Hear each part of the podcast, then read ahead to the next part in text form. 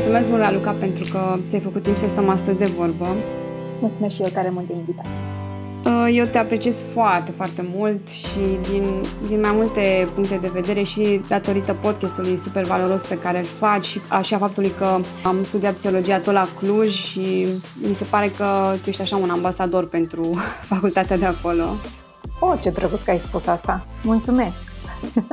Da, chiar, chiar așa e și chiar aveam o discuție acum, cred că vreo 2 ani cu colegele mele și spuneau, bine, toate la a doua facultate, toate peste 30 și ceva și era așa un model și ia uite, Raluca, ce, ce model este pentru noi ca psihoterapeut și acum mi se pare așa onoare că putem să stăm de vorbă. Mulțumesc tare Mă bucur că pot să transmit mesaje care cred că sunt așa importante pentru comunitate și pentru sănătatea emoțională până la urmă că de asta încă mai avem nevoie, știi, partea asta de alfabetizare în domeniul ăsta. Ah, cu siguranță. Și uh, aș vrea să te felicit pentru proiectul tău de podcast. Îmi plac foarte mult episoadele și invitații și aș vrea să te întreb uh, ca, ca prima întrebare așa, cum, cum te-a ajutat pe tine acest proiect? Um, cred că, în primul rând, eu fac podcastul ăsta pur și simplu pentru că sunt foarte pasionată să înregistrez doar voce. Am o pasiune în direcția asta, nu mi-e foarte clar care e povestea. Adică, poate că dacă stau să mă gândesc, îmi dau seama că um, de fapt, um, a înregistra voce este numai despre ceea ce spui și prea puțin despre cum, despre aspectul fizic și despre cum arăți. Și cred că în momentul în care transmiți voce e important, doar prin voce, e important să uh, fii foarte atent la cuvintele pe care, pe care le alegi, că nu ai alte, așa de mulți alți bias în mediu ca omul să fie distras. Și asta e unul dintre motivele pentru care îmi place să înregistrez podcasturi, mai mult decât să înregistrez parte video. Uh, iar apoi uh, podcastul acesta a venit ca o mai degrabă întrebarea mea după anul trecut, când mi-am dat seama că la începutul pandemiei am răspuns la atât de multe întrebări despre ce trebuie să facem în momentul acesta și foarte multă lume zicea chestia asta cu să stai cu tine însus, că ce moment bun este să petreci timp cu tine, dar de fapt nimeni nu ne-a învățat cum să facem asta de-a lungul timpului și noi dădeam aceste indicații oamenilor fără să le spunem cum. Ca atunci când primești o mobilă și îți lipsește, îți lipsesc instrucțiunile. Uh, și atunci am zis, ok, uh, eu pot să stau mult să tot vorbesc despre asta, dar cred că ar merita să vorbească oameni care nu sunt din domeniul psihologiei, mare majoritate dintre ei, pe diverse nișe. Și atunci ce am făcut a fost că eu pur și simplu am trimis mesaje acestor oameni. Și lucrul care m-a ajutat foarte mult a fost să văd cu câtă deschidere au răspuns prezent la inițiativa mea. Un singur răspuns uh, negativ, practic, am avut și mi s-a părut uh, incredibil cu câtă deschidere oamenii au, au vrut să vorbească despre asta și a fost încă o dovadă a faptului că e nevoie să avem astfel de discuții cu oameni care sunt motoare, care pot să ducă mesajele noastre mai departe. Pentru că noi avem încă, sigur, cu oricât de mult limbaj de interfață am vorbit și oricât de mult am încercat să transpunem în limbaj comun studiile din psihologie, cred că oamenii care nu au aceste cunoștințe, dar au o practică în această direcție, pot să transmită către publicul larg mult mai eficient aceste mesaje și nouă ne este greu în domeniul psihologiei să, să mergem cu mesajele astea pentru că nu suntem persoane publice, nu suntem, nu știu, personaje ca cele cu care am încercat eu să iau legătura, care să aibă comunități diverse. Și mi-a plăcut, mie mi-a plăcut foarte mult și abia aștept să-l înregistrez pe următorul următorul sezon, pe care sper să pot să-l înregistrez în vară. Și va fi aceeași tematică, cum să, să stai tu cu tine? Nu, um, eu am, um, am plecat, uh, n-am mai vorbit despre asta până acum, am plecat de la ideea asta, așa am și construit de altfel cursul online, pe partea asta de cum am devenit cine sunt, tot pe ideea de a mă cunoaște și a înțelege care îmi sunt, care mi este povestea, care este firul poveștii mele. Așa a venit apoi ideea acestui podcast eu îmi doresc foarte tare să extind acest, uh, acest curs și să merg în mai multe direcții. Pe de o parte, în direcția de cum am devenit profesionistul de azi și un, un, aș vrea să merg în zona asta de autocunoaștere din punct de vedere a alegerilor profesionale pe care le facem. De ce am ales meseria asta și nu alta? Um, și apoi, iarăși, în direcția asta, cred că mulți dintre cei, poate și de generația mea și mai tineri decât atât, își caută încă drumul, chiar dacă au făcut o facultate, nu înseamnă neapărat că este și locul lor acolo, în profesia respectivă și avem așa de multă flexibilitate acum încât se pare că putem odată la 10 ani să ne schimbăm cariera cu totul și asta nu e o problemă neapărat. Și mi-ar plăcea ca oamenii care ascultă să fie cât mai uh, um, conștienți de alegerile pe care le fac. Și probabil că podcastul, și îmi doresc de fapt ca podcastul să vină ca o, o consecință acestui curs în termen de cum am devenit profesionistul de azi și cum am făcut alegerile pe care le-am făcut, cum m-a impactat anii de școală, uh, poate primul meu job, uh, ce am învățat de acolo, ce nu aș vrea să mai experimentez vreodată. Uh, iar apoi ce îmi doresc este să extind în zona de cum am devenit partenerul de azi, în relația de cuplu în care sunt, cum am devenit părintele de azi. Și un lucru pe care mi-l doresc foarte tare și mi se pare și cel mai greu dintre toate este cum am devenit copilul de azi, despre relația pe care noi avem cu, uh, cu părinții noștri la vârsta adultă. Probabil că fiecare o să vină cu o extensie în zona de podcast, așa mi-aș dori. Acum da, sună foarte frumos și cred că o să iasă un proiect uh, extraordinar. Abia aștept să, să fie gata. Mulțumesc. Și eu sper să, să mergem într-o direcție bună. Și partea asta cu cum am devenit profesionistul de astăzi, sunt foarte, sunt de acord cu tine și cred că uh, trebuie uh, promovată ideea asta că nu, poți, nu trebuie să ai o carieră toată viața, adică e ok să schimbi, indiferent că ai 40 de ani, că ai 50 de ani, nu te oprește nimeni să o iei de la capă și să încerci. Sigur, mai ales că acum noi venim dintr-o cultură care ne arată constant că rămâi la un loc de muncă o viață întreagă. În momentul în care eu am plecat din universitate, aveam 28 de ani și mi-am dat demisia, lucram acolo deja de mai mult, aveam 29, 30, nu mai știu câți ani aveam, dar lucram acolo de vreo 6 ani. Uh, tatăl meu cu mirare s-a uitat înspre mine și a zis, Doamne, dar ce om nebun își dă demisia dintr-un sistem de unde nu te dă nimeni vreodată afară? Niciodată nu mi-am pus această întrebare până când nu m-a întrebat el asta și am, am, m-am uitat cu atâta cu un șoc la el și am zis eu, eu sunt omul ăla care își dă demisia dintr-un loc de unde nu m-ar da nimeni afară.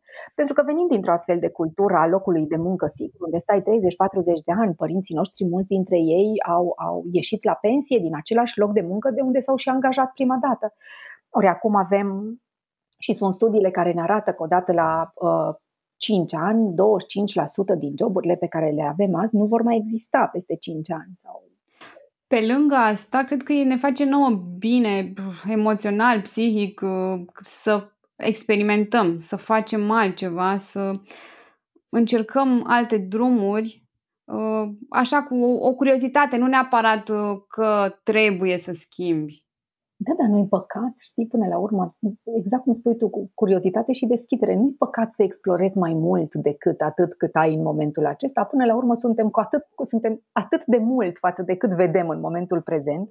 Dar dacă nu ne oferim oportunitatea să descoperim lucrurile respective, practic pierdem o bună bucată din noi înșine. Uh-huh. Pentru că noi explorăm și știm acum cum funcționează mintea noastră cu partea conștientă, inconștientă, cu toate lucrurile pe care noi le-am pus cumva sub preș sau le-am ascuns după dulap, pe care e păcat să nu le scoatem la suprafață, chiar dacă ne este teamă de ele, pentru că s-ar putea să iasă și lucruri foarte faine de acolo. Da, asta e cu ieșirea din zona de confort și eu uh, am lucrat 15 ani într-o companie și apoi am luat-o practic de la zero în partea asta de coaching cu certificare și cu, cu facultatea de psihologie și a fost greu, dar mi se pare că a meritat fiecare moment care a fost dificil, adică ca și uh, stare, ca și oameni pe care i-am întâlnit, ca și uh, noi conexiuni, adică merită să, să faci o schimbare, indiferent de moment. Mm, până la urmă, cred că este o oportunitate pe care ți-o oferi ție însă, ție însuți. Asta de a te vedea și de a te expune într-o, într-o, într-un alt context. Dar exact cum spui tu, creierului nu este confortabil să, fa- să, fi, să facă asta. Și ieșirea asta din zona de confort, despre care auzim de atât de multe ori, chiar dacă ies din zona de confort și merg într-un loc care eu știu rațional că îmi va face bine, tot îmi este teamă de lucrul respectiv. Pentru că este ceva nou. Și orice e nou este primit de către creier cu rezistență, ca fiind ceva în ghilimele periculos. Până când eu îmi dau o șansă, două șanse, trei șanse și mă expun contextului nou ca mintea să învețe că e în siguranță. Și apoi începe să se obișnuiască cu acel nou, acea nouă zonă de confort. Și peste ceva vreme eu mai ies încă puțin și tot așa mă extind, de fapt, această zonă de confort. Treptat, expunere graduală și cu acest amendament că, indiferent de cât de bun este locul în care merg, tot o să-mi fie cu disconfort faptul că fac asta. Așa e și, de exemplu, podcastul pentru mine e o ieșire din zona de confort pentru că niciodată nu știu ce se va întâmpla, ce voi discuta, dacă va fi ok, dacă nu va fi ok și cred că și pentru tine a fost la fel uh, interacțiunea cu oameni atât de diversi. Da, eu nu, nu-mi, uh, am, nu-mi fac plan în legătură cu discuțiile. Acum, sigur că eu lucrând de lucrând tot timpul într-un domeniu sau în altul unde a trebuit să pun multe întrebări, Um, și să fiu curioasă în legătură cu oamenii, um, îmi vine, îmi vine ușor și îmi place să fac asta.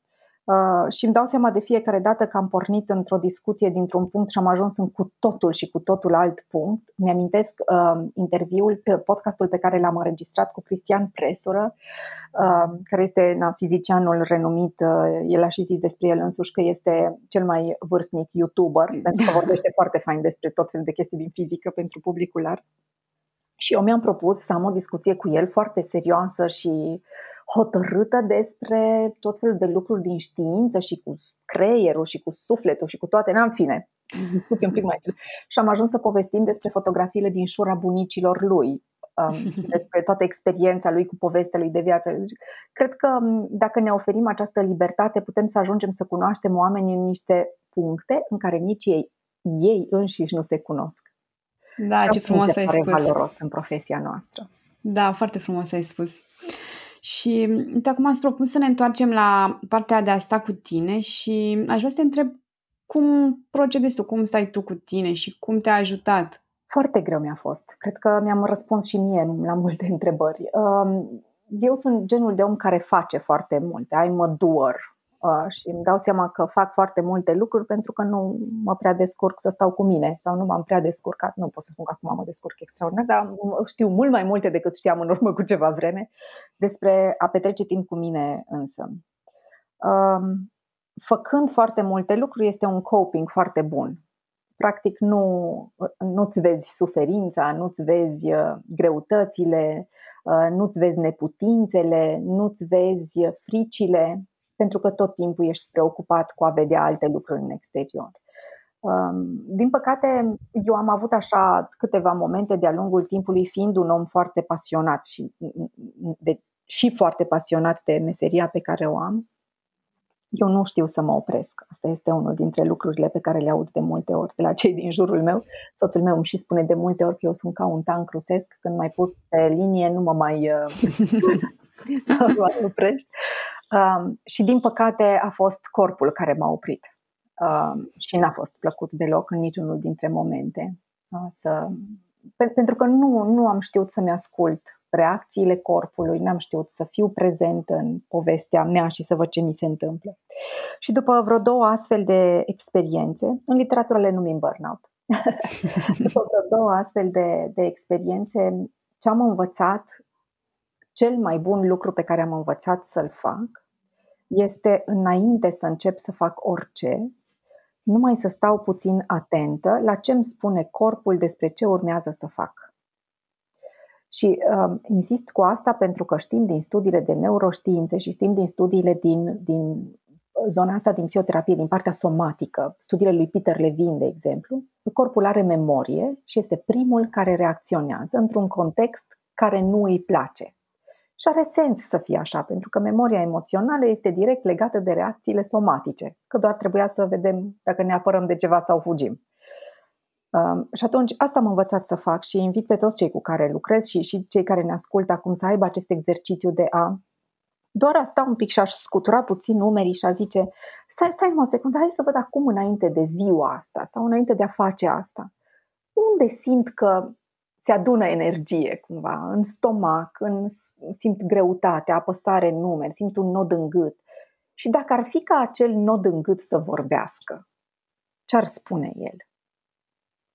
Și cred că acela este un mesaj extrem, extrem de relevant când vine vorba de a asculta corpul și a sta prezent în povestea mea și în lucrurile pe care eu le simt și pe care apoi, sigur, le gândesc, pentru că noi atribuim ulterior acest, aceste mecanisme mentale, aceste scheme mentale, senzațiilor pe care le avem.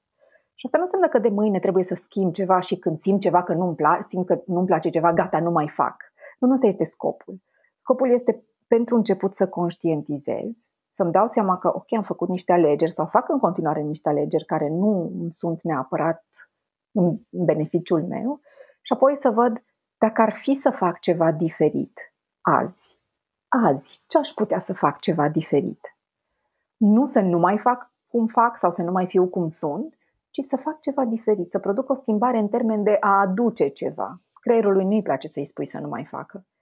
Se va abține o vreme, după care la un moment dat va veni înapoi, te va lovi mai tare decât îți va veni să crezi.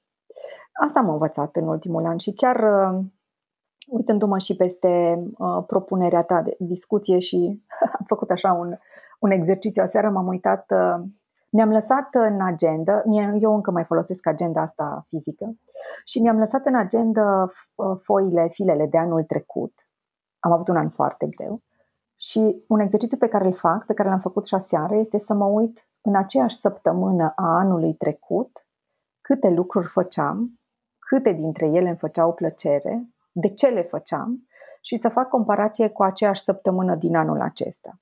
Și da, poate că mi-a luat un an să ajung în punctul ăsta, dar sunt mult mai mulțumită de cum arată agenda mea acum decât cum arăta anul trecut. Pentru că am, am stat și am ales în funcție de cum am crezut că pot gestiona și cât am crezut că pot gestiona din ceea ce făceam. Înțeleg că ai trecut printr-un proces de simplificare a tascurilor sau ai ales doar ce ți-aduce bucurie fără să...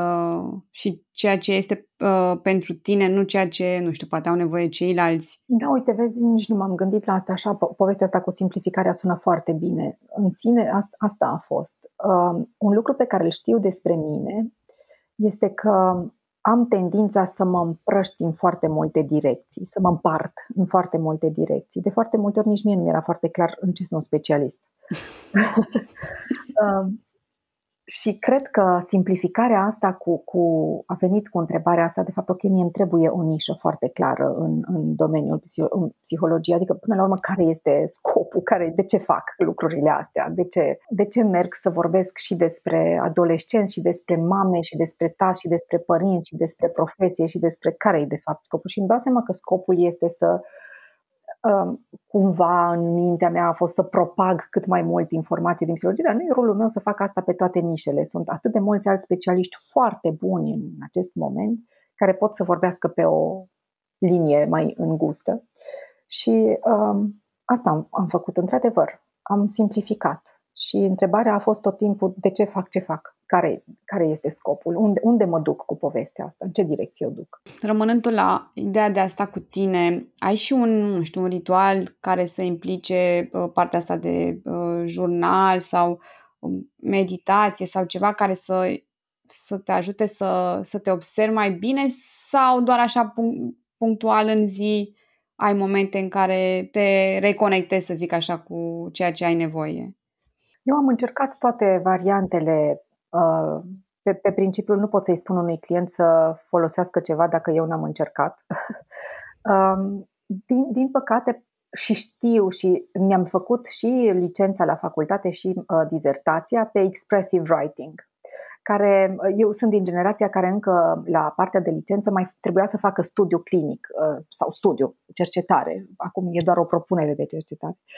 Um, și expressive writing ăsta nu se referă la a scrie expresiv și foarte frumos, ci se referă la a exprima emoțiile și trăirile în, în scris. Și sunt studii nenumărate încă de prin anii 80 care ne arată că această tehnică a jurnalului este în momentul de față una dintre cele mai eficiente tehnici de limpezire a minții. Um, ideea asta de a scrie ceea ce mi se întâmplă, de a scrie trăirile pe care eu le am. Ba mai mult decât atât, Ialom, care, na, știm, este unul dintre cei mai renumiți terapeuți, dacă nu cel mai renumit terapeut al timpurilor noastre, are o, într-una dintre cărțile lui dedicate uh, terapeuților, scrie Nu ignorați niciodată visele clienților voștri, pentru că acolo găsiți multe informații pe care ei nu le pot conștientiza. Și un exercițiu pe care el îl propune aici este să, să ajutăm pe client să aibă un caiet de vise, unde să-și noteze visele. Mie mi-e foarte dificil să fac asta. Eu nu, nu am răbdare, uh, deși îmi dau seama de fiecare dată când scriu că mi se așează gândurile mult mai bine decât uh, înainte. Dar un lucru pe care l-am învățat și care mă ajută în momentul acesta, eu mi-am pus uh, un reminder pe telefon uh, să iau de două ori pe zi pauză, în care doar să stau să mă gândesc la ce simt în momentul ăsta, ce mi se întâmplă, sunt ok, cum au fost ședințele mele de terapie sau cum a fost trainingul pe care l-am ținut. Mi s-a întâmplat ceva, am simțit eu ceva în timpul terapiei, a trainingului, adică cumva zona asta de awareness în legătură cu conștientizarea ceea ce mi se întâmplă mie în munca pe care eu o fac. Și nu neapărat îmi notez, cât mai degrabă îmi adresez aceste întrebări și poate încerc să văd de unde vine asta. Mă asigur cu exercițiu. Deja sunt destul de clare răspunsurile de cele mai multe ori, că am practicat asta de multă vreme și nu, acum nu mă mai surprind atât de mult direcțiile în care merge mintea mea. Suntem foarte complexi, dar fiecare funcționăm pe bază de matrici și scheme. Odată ce le-am învățat, uh, e ușor să mergem pe fir în spate. Uh, asta cu expressive writing are și o denumire comercială sau, mă rog, cel puțin eu așa o știu de morning pages. Uh, nu știu dacă ești familiarizată cu conceptul no. acesta.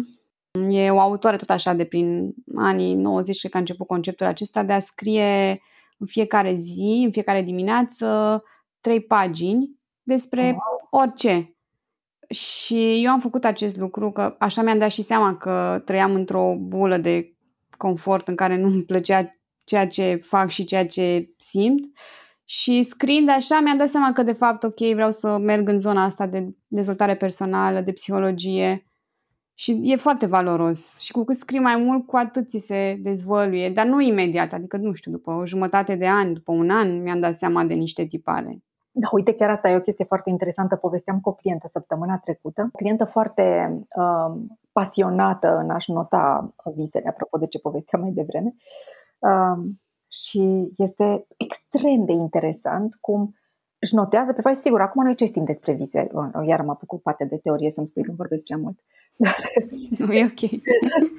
ce știm despre, despre vise? Că ele sunt, de fapt, niște exagerări ale unor mecanisme Uh, pe care le avem în timpul zilei. Practic, inconștientul vine și pune într-o lumină mult mai exagerată trăirile pe care noi le avem sau încercăm să le reprimăm pe parcursul zilei. Deci nu sunt neapărat niște semnificații uh, din astea așa, nu știu, ezoterice ale viselor. Uh, și a fost foarte interesantă discuția cu ea apropo de asta. Aș notează în fiecare zi, are acest exercițiu despre care spuneai și tu. Sigur, sunt nopți în care nu-și amintește și atunci scrie că nu-și amintește, nu, nu știe ce a visat. Dar își notează visele care sunt unul mai dubios decât celălalt, că acum așa visăm. Dar a fost foarte interesant să zică fix chestia asta pe care ai spus-o tu acum, că în momentul în care le notam, mi se părea așa o prostie. Dar am zis că nu renunț. Și odată ce tot scria, scria și peste o săptămână, două, trei, recitea lucrurile pe care le-a scris acolo, a fost extrem de interesant să descopere niște tipare poate niște personaje repetitive sau niște emoții repetitive pe care le trăia în vis. Și avea apoi această întrebare, uh, oare dacă ar fi să mă uit în viața de zi cu zi, aceste lucruri exagerate și hiperbolizate, unde s-ar regăsi sau în ce s-ar manifesta? Și găsim astfel de asocieri. Până la urmă, totul este despre cunoașterea minții, a creierului și a vedea cum, cum funcționează el. Și are sens să funcționeze povestea asta. Da, foarte fain. Da, eu n-am avut niciodată talent la scris, sau mă rog, asta cre- credeam așa, dar scriind în fiecare zi așa, mi-am dat seama că mi-e foarte ușor să exprim. Poate că nici nu, știi, m-a ajutat că uh, nici nu prea, lumea din jur nu prea ne ascultă și ok, poți să mergi la psiholog, dar poate nu ai tot timpul acces la psiholog sau poate nu ai bani și atunci uh, așa, așa se și numeau aceste morning pages, cea mai ieftină formă de terapie. Acceptare. Foarte fain. Da, da. Dar îți trebuie pentru asta așa un uh, uh, abilitatea asta de a sta prezent în poveste și cred că da, avem acum foarte mult acces la multe cunoștințe, la multe uh, informații multă biblioterapie um, și cred că este un, un tip de tehnică care se potrivește anumitor, anumitor oameni. Da, da, cu siguranță, pentru că am mai, am mai stat de vorbă eu. Uh, în principiu, în acest podcast, inițial am mers pe ideea de rutine de dimineață și de ritualuri și mulți nu au uh, nu, nu pot să stea să scrie sau încearcă să-și simplifice cât mai mult și au apărut o felul de uh, aplicații, 5 minute journal, în care să scrii trei lucruri și chiar întrebase pe cineva, are efect? Adică doar să le scrii așa cu liniuță și vezi că da, pentru că când se conectează în alea 5 minute acolo e suficient ca să, să-i dea o stare de bine. Aici, ascultându-te, poate că nu e neapărat, nu sunt neapărat acele 5 minute, cât mai degrabă consecvența în cele 5 minute, știi? Să nu da, corect, corect, da. Corect. Asta este um, și, și de multe ori știi unde văd asta foarte tare la uh, la uh, psihologii care sunt la început de profesie și care um, pe nevoia asta de a ști că sunt suficient de eficienți, au această tendință și îi văd la întâlnirile de supervizare pe care le avem, au această tendință de a schimba foarte repede tehnicile pe care le folosesc cu, cu clienții lor sau cu pacienții lor. Um, și tot timpul le spun asta, că asta este o tehnică, pentru că oamenii funcționează pe bază de modelare. Dacă noi facem chestia asta și schimbăm tehnicile odată la două săptămâni, și clientul va face același lucru, va schimba tehnicile odată la două săptămâni. Ori noi știm că pentru a putea să producem efect pe termen lung avem nevoie de consistență.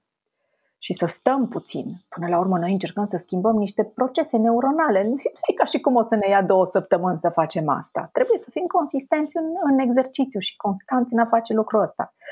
Și e, e esențial în procesul de schimbare. Să stai acolo, la început nu o să-ți placă. Tot timpul trebuie să te amintești aceeași întrebare, cu de ce? Hai o secundă să-mi reamintesc de ce fac asta. Dar să nu renunț, da? Astea 5 minute nu sunt suficiente ele, sunt 5 minute azi, mâine, poi mâine, până când la un moment dat se vede rezultatul. Da, foarte, foarte corect și foarte frumos ai spus și într-adevăr, din propria experiență zic că cel mai important e consistența și faptul că uh, faci în fiecare zi același lucru nu e plictisitor, adică cel puțin partea asta de descoperire personală nu te plictisești, nu mi se pare că e ceva care, nu știu, gata, o să fac până la un anumit moment și apoi o să mă opresc, pentru că tot timpul apar lucruri noi, lucruri frumoase, poate lucruri mai puțin frumoase. Da, și e chestia asta de fi deschis și cu curiozitate înspre povestea ta, înspre tine însuți. Și este Uh, eu fac acum ceva curs de uh, psihologie transgenerațională, absolventă fiind de școală de Cluj, unde lucrurile sunt toate bazate pe studii, foarte rigid, foarte clar, foarte.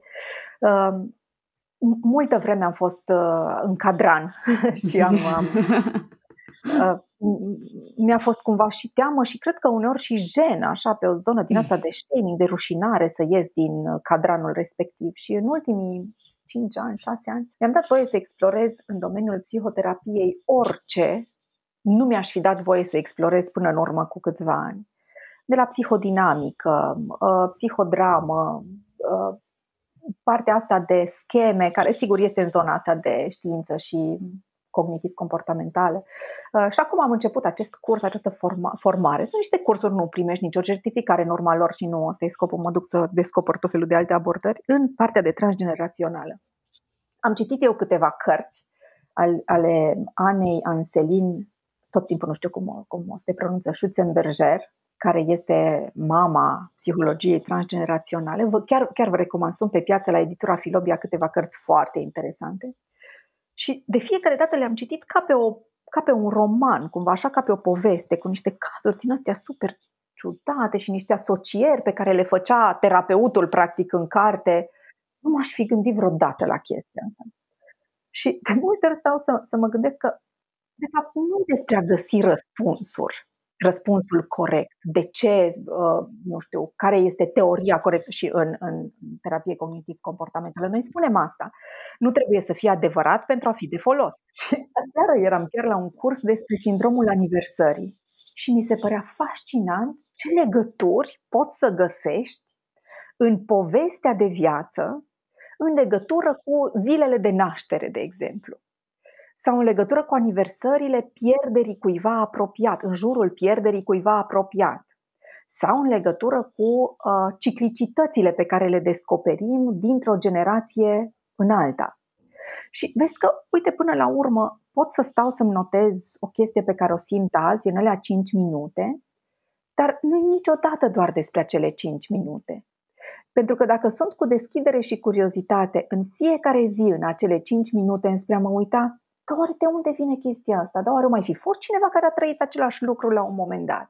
Doar dacă mă gândesc la părinții mei sau bunicii mei, oare pentru ei cum o fi fost același sentiment sau aceeași experiență? Deja pot să găsesc atât de mult conținut acolo. Că așa rămân și îmi scriu lucrurile alea și stau și mă și zic așa cum ce facem cu ele. Este despre explorarea din jurul celor 5 minute. Asta cred că face apoi pe termen lung diferența. Și sigur, cum spuneai tu, nu este plictisitor dacă reușești să produci astfel de asocieri și să construiești astfel de povești. Dar um, partea asta de ce spuneai tu transgenerațional, poți să-mi povestești mai multe ce, ce ai descoperit sau ce ți s-a părut interesant așa ca și abordare nouă? Mie, pentru mine a fost, uh, a fost fascinantă experiența asta de Știi cumva, în, în terapie noi foarte mult avem acest focus de a ne uita în momentul prezent. Știi? Ok, ce ți se întâmplă acum, care sunt mecanismele, mergem aici eventual acum, în da. generația, aici și acum. Știi? Mergem eventual în generația anterioară de, uh, nu știu, la părinții noștri să vedem cum s-au transmis schemele mentale, uh, credințele centrale, cum vrem noi să le spunem. Uh, dar uh, un exercițiu pe care l-am făcut chiar la începutul acestor cursuri, nu mi-a zis nimeni să-l facă, dar ei folosesc o, o genosociogramă, se numește, care înțeleg că este folosită și în, în alte forme de intervenție, ca un arbore genealogic care nu are legătură cu a descoperi care când s-a născut, deși ajută și asta, cât pe diverse tematici, cum este, de exemplu, sindromul aniversării sau cum, este, cum sunt, a fost un curs foarte interesant despre secrete și cum s-au transmis secretele în familie, pierderea unor averi, în fine, despre bani, de exemplu. Și se fac aceste exerciții care țin de arborii ăștia, uh, genosociograma asta, arborii ăștia, pe diverse tematici și te uiți să vezi de unde a plecat, de fapt, povestea asta în familia ta, cum a ajuns la tine. Și a fost foarte interesant, de exemplu, să descoper cum, ă, până la urmă, de ce am eu această pasiune înspre a vorbi cu oameni, înspre a fi prezentă în comunitate, că doar am colegi care sunt extrem de buni specialiști și n-au nevoie asta pe care o am eu de a fi prezent, de a fi văzut, de a fi important, de a fi. și nu mi-e jenă să spun toate lucrurile astea, pentru că le-am, atât de mult le-am analizat în ultimii ani, încât mi-am dat seama că nu, asta, asta sunt. Am cum să. Um, și, și nevoia asta de uh, și mi-am dat seama de multe ori că pentru mine nu este suficient să fiu la un eveniment dacă eu nu spun ceva deștept la evenimentul respectiv. Și am stat foarte mult să mă gândesc de ce chestia asta.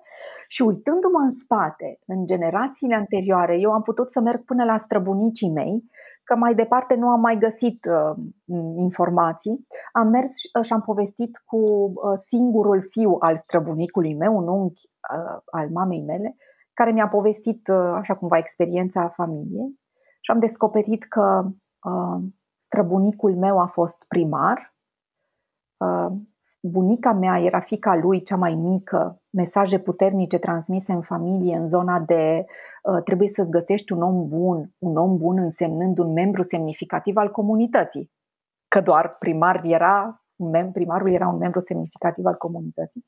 Motiv pentru care și bunica mea s-a căsătorit cu un băiat care a devenit șeful poliției dintr-un oraș. uh, și mama mea, pe aceleași mesaje transmise mai departe, s-a căsătorit cu un băiat care ghișce a devenit șeful poliției dintr-un oraș. deci toată ideea asta de a fi prezent în comunitate, că nu e despre a vorbi, eu mi-am dat seama că nu e despre a vorbi, că eu, eu sunt foarte speriată când vorbesc, speriată, anxioasă când vorbesc, când se uită oamenii spre mine, când este despre a fi prezent în comunitate. Știi, un om important în comunitatea din care faci, uh, din care faci parte. Și uite-te, toate chestiile astea nu le-aș fi descoperit dacă n-aș fi avut această călătorie psihologică, de fapt. Să-mi dau seama cum s-au transmis mesajele mentale de dintr-o generație în alta și cum am devenit omul de azi. Pentru că nu, eu n-am devenit omul de azi când m-am născut. Eu am devenit omul de azi din momentul în care mama mea, când avea ea 17 ani și a văzut un săpun pe care, căruia, pe care scria Raluca într-un magazin, s-a gândit că ea vrea să aibă o fică căreia să-i spună Raluca, pentru că Raluca e un nume puternic. Știi, cumva, sunt, sunt mesajele astea care se adună în noi, sunt de cu mult timp în urmă. Și de multe ori am stat, am, uh, am făcut o, un, uh, un lucru care mie îmi place foarte tare la noi acasă, în hall. Am uh, umplut pereții cu fotografii ale familiilor noastre, a mea și a soțului meu, cât de departe am găsit fotografii. Și am o fotografie cu străbunicul meu, stând pe prispă, era deja în vârstă. Uh, și de atâtea ori am chestia asta de a mă uita la fotografia respectivă, nu l-am cunoscut, nu, în fine, nu. Și, și a, a mă întreba, oare dacă el m-ar vedea acum, ar fi încântat de ce vede, cumva am dus mesajul mai departe, am făcut bine, știi? Foarte interesante sunt um, da, experiențele astea de a călători în timp și a descoperi, a ne descoperi rădăcinile, nu doar astea, știi, moștenirile astea, de unde vin, din ce oraș vin, cât și moștenirile astea emoționale și cognitive până la urmă. Și aici, uh, poate, nu știu, tu ai avut uh, acces la anumite informații dar poate, nu știu, unii ar vrea să descopere și nu mai au acces la bunici, la străbunici. Um, Există vreo modalitate prin care poți să accesezi? Acum eu o să spun o modalitate pe care nu am uh, testat-o decât într-un exercițiu la un moment dat uh, și este învățată tot la cursurile astea de transgenerațională. E un exercițiu care știu că se face și în psihodramă. Se face de altfel și în terapia centrată pe scheme cu un alt, uh, un alt twist, un, o altă întorsătură cumva a teoriei. Uh, așa ca o mică paranteză, eu cred că cel mai bun lucru pe care am putut să-l fac în profesia mea este să particip la cât mai multe formări, pentru că asta mi oferă așa o viziune foarte integrată a, a lumii interioare a oamenilor cu care lucrez. De asta îmi place să tot povestesc despre multe abordări. Uh, un exercițiu uh, este exercițiul scaunului, se numește el. Uh, acela în care practic tu îți faci ace- această genosociogramă și pe hârtia din, din față, și dacă da, oricine caută în acest moment genosociogramă pe internet, găsește un exemplu, da? nu o să dau, descriu în detaliu cum se face. Uh, te uiți pe hârtia asta pe care tu ți-ai făcut genosociograma și pui degetul pe unul dintre membrii din povestea respectivă. Poate bunica din partea mamei și îți imaginezi ce vârstă ar avea. Iar apoi exercițiul este să te așezi pe scaun ca și cum ai fi ea. Și să-ți imaginezi cum ești îmbrăcată, cum ești încălțată, cum îți ții mâinile, a ce miroase, cum miros hainele, ce face? E joi la ora 10. Ce face femeia asta joi la ora 10? Care este povestea ei? Pe cine așteaptă? Acum, asigur că ceea ce noi facem într-un astfel de exercițiu e o construcție. Pentru că, exact cum spuneai și tu mai devreme, noi nu avem informații despre oamenii ăștia. Însă, și aici sunt studii pe care recunosc că nu le-am citit în detaliu și atât de multe, studiile de epigenetică ne spun că, de fapt, noi avem această memorie a strămoșilor noștri, pe care, dacă, reuș- dacă ne oferim uh, deschiderea asta și curiozitatea de a ne pune cumva în papucii lor, se trezesc niște sentimente și niște reacții emoționale care s-ar putea să chiar aibă legătură cu generațiile anterioare. Greu este de testat asta, dar este un exercițiu extrem, extrem de interesant de realizat. Și apropo de ce spuneam mai devreme că nu trebuie să fie adevărat pentru a fi de ajutor, evident că mintea noastră va face asocierile pe care mintea noastră va avea nevoie să le facă. Și dacă ceea ce eu îmi imaginez în legătură cu persoana aceea are sens pentru povestea mea din momentul prezent, poate să fie de foarte mare ajutor. Pentru că ăștia din, din neuroștiințe, specialiștii din neuroștiințe și Daniel J. Siegel este unul dintre ei, spune că secretul unei vieți emoționale sănătoase, sau unul dintre ele, este să reușești să construiești o poveste coerentă de viață. Adică să poți să te uiți în călătoria ta cât de departe poți și să ai o structură, să ai o schemă, să înțelegi acel, cum tot am zis eu azi, de ce. Și poate că ajută astfel de exerciții. Nu este unul singur care ne ajută. Cred că cu cât explorăm mai mult în tot felul de direcții, a descoperi tipare mentale, a descoperi comportamente, a analiza comportamente, a mă uita în istoria personală, a analiza comportamentele oamenilor din jurul meu, toate acestea oferă suficient de mult conținut încât să înțelegem ce ni se întâmplă. Așa e, sunt de acord cu tine că nu trebuie neapărat să te duci acum să cauți un psiholog care este transgenerațional ca să înțelegi anumite no. lucruri. E suficient să te uiți în jurul tău și să fie conștientizarea aia când te uiți, adică să vezi din exterior, nu să fii tot timpul, să ieși un pic din poveste. Uh-huh. Să dai uh, voie să te ridici. Da, exact. Uh, Raluca, știi ce vreau să te întreb? Mie întotdeauna mi s-a părut că psihologii sunt ceva care, nu știu, au niște puteri magice, așa, care pot rezolva orice problemă emoțională sau comportamentală. Și aș vrea să te întreb, nu știu, tu ai probleme care n-ai reușit să le rezolvi sau ceva care îți dă de furcă din punctul ăsta de vedere al ceea ce vrei să, nu știu, să obții? Uh, un lucru pe care încă sau în care, cu care încă mă, mă lupt este partea asta de uh, a nu mă împărți în foarte multe direcții de care spuneam mai devreme. Uh, pentru că îmi place să fac foarte multe lucruri și un lucru cu care încă mă lupt este să refuz proiecte. Uh, asta și zilele astea am simțit, așa că am primit o propunere pentru o, o colaborare și impulsul a fost să zic sigur că da, facem, nicio problemă. Mi-am dat acel uh, timp să stau un pic, să, să, să, să zic ok, dar stai, stai o secundă să vedem de fapt de ce facem chestia asta și care cum se așează. Uh, mi-am, mi-am făcut o, o schemă pe, pe o, un, perete, un perete, pe un din ăsta, o tablă în biroul meu de acasă, uh, în, în care mi-am descris acest, uh, această misiune, că e mult spus, că cum vreau eu să arăt din punct de vedere profesional în, ultim, în următorii ani. Și tot timpul când vine un proiect, mi-am dezvoltat acest exercițiu de a mă uita pe, pe harta aceea și a zice pe ăsta unde îl pun ca să aibă sens.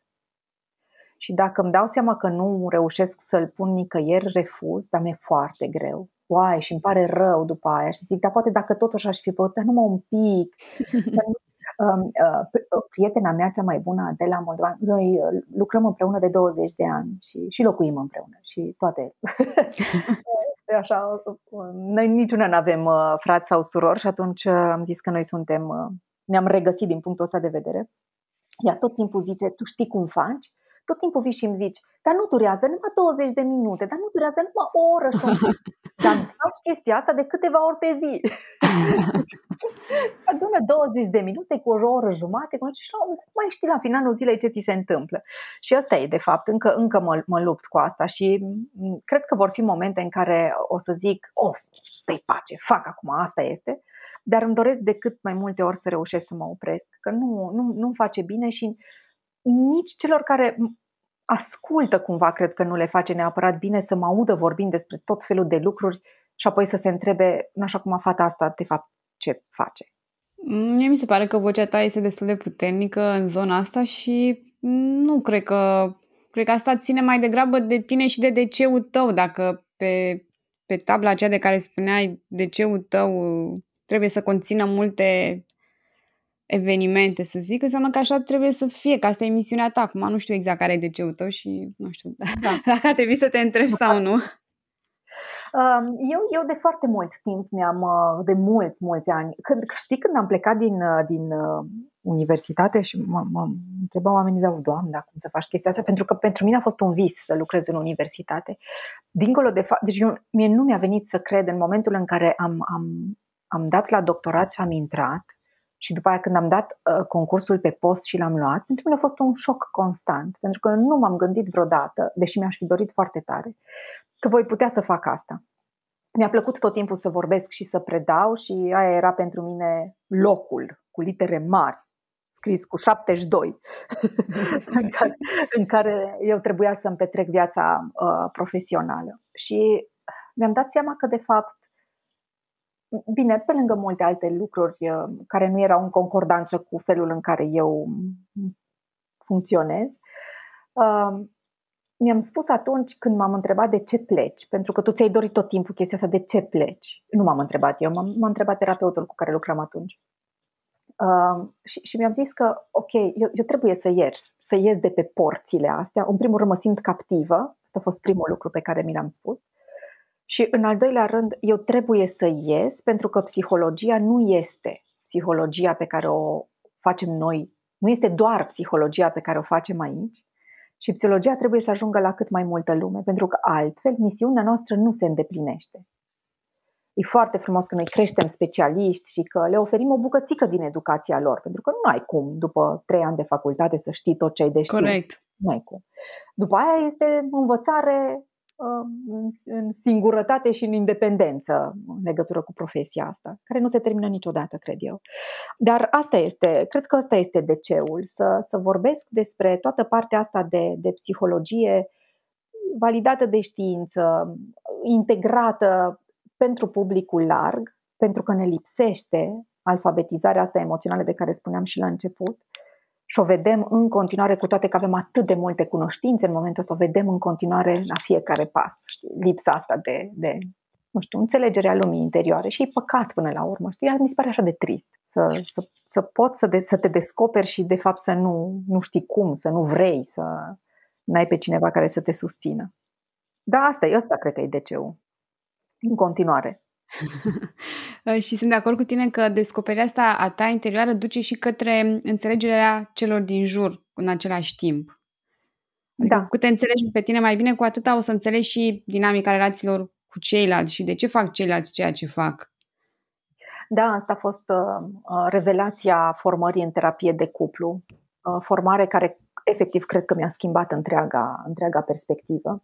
Formarea se numește Imago, este în, ca bază este o formare, are un mix de uh, psihodinamică cu partea asta de neuroștiințe. Um, și a fost, a fost fascinant să-mi dau seama de ce sunt căsătorită cu soțul meu. Sau de ce mi-am ales prieteniile cum mi-am ales. De ce cu unii oameni nu reușesc nici cum să mă înțeleg din punct de vedere profesional, de exemplu. Sau de ce, asta, asta mi s-a părut fascinant oricum, de ce ajung în niște relații sau, cum zice prietena mea, combinații profesionale, care apoi îmi dau atât de mari bătăi de cap și apoi mă chinui să le rezolv. Cum ajung? Și asta, asta e interesant, că odată ce înțelegi cum funcționezi tu și ai deschiderea să te uiți puțin în jur și să, sigur, noi avem acum și toate cunoștințele astea în domeniul psihologiei, în domeniul dezvoltării personale, care ne permit să vedem un pic dincolo de ce văd ceilalți.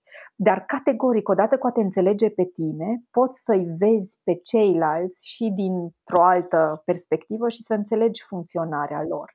Acum, impactul nu este atât de mare pe care putem să-l avem în relațiile de cuplu, cel puțin noi în domeniul psihologii specialiștii, de, dacă nu-i avem pe parteneri alături de noi sau pe prieteni sau pe nu știu, cunoștințele cu care vrem să discutăm. Nu, nu este unidirecțional, acolo este dinamică.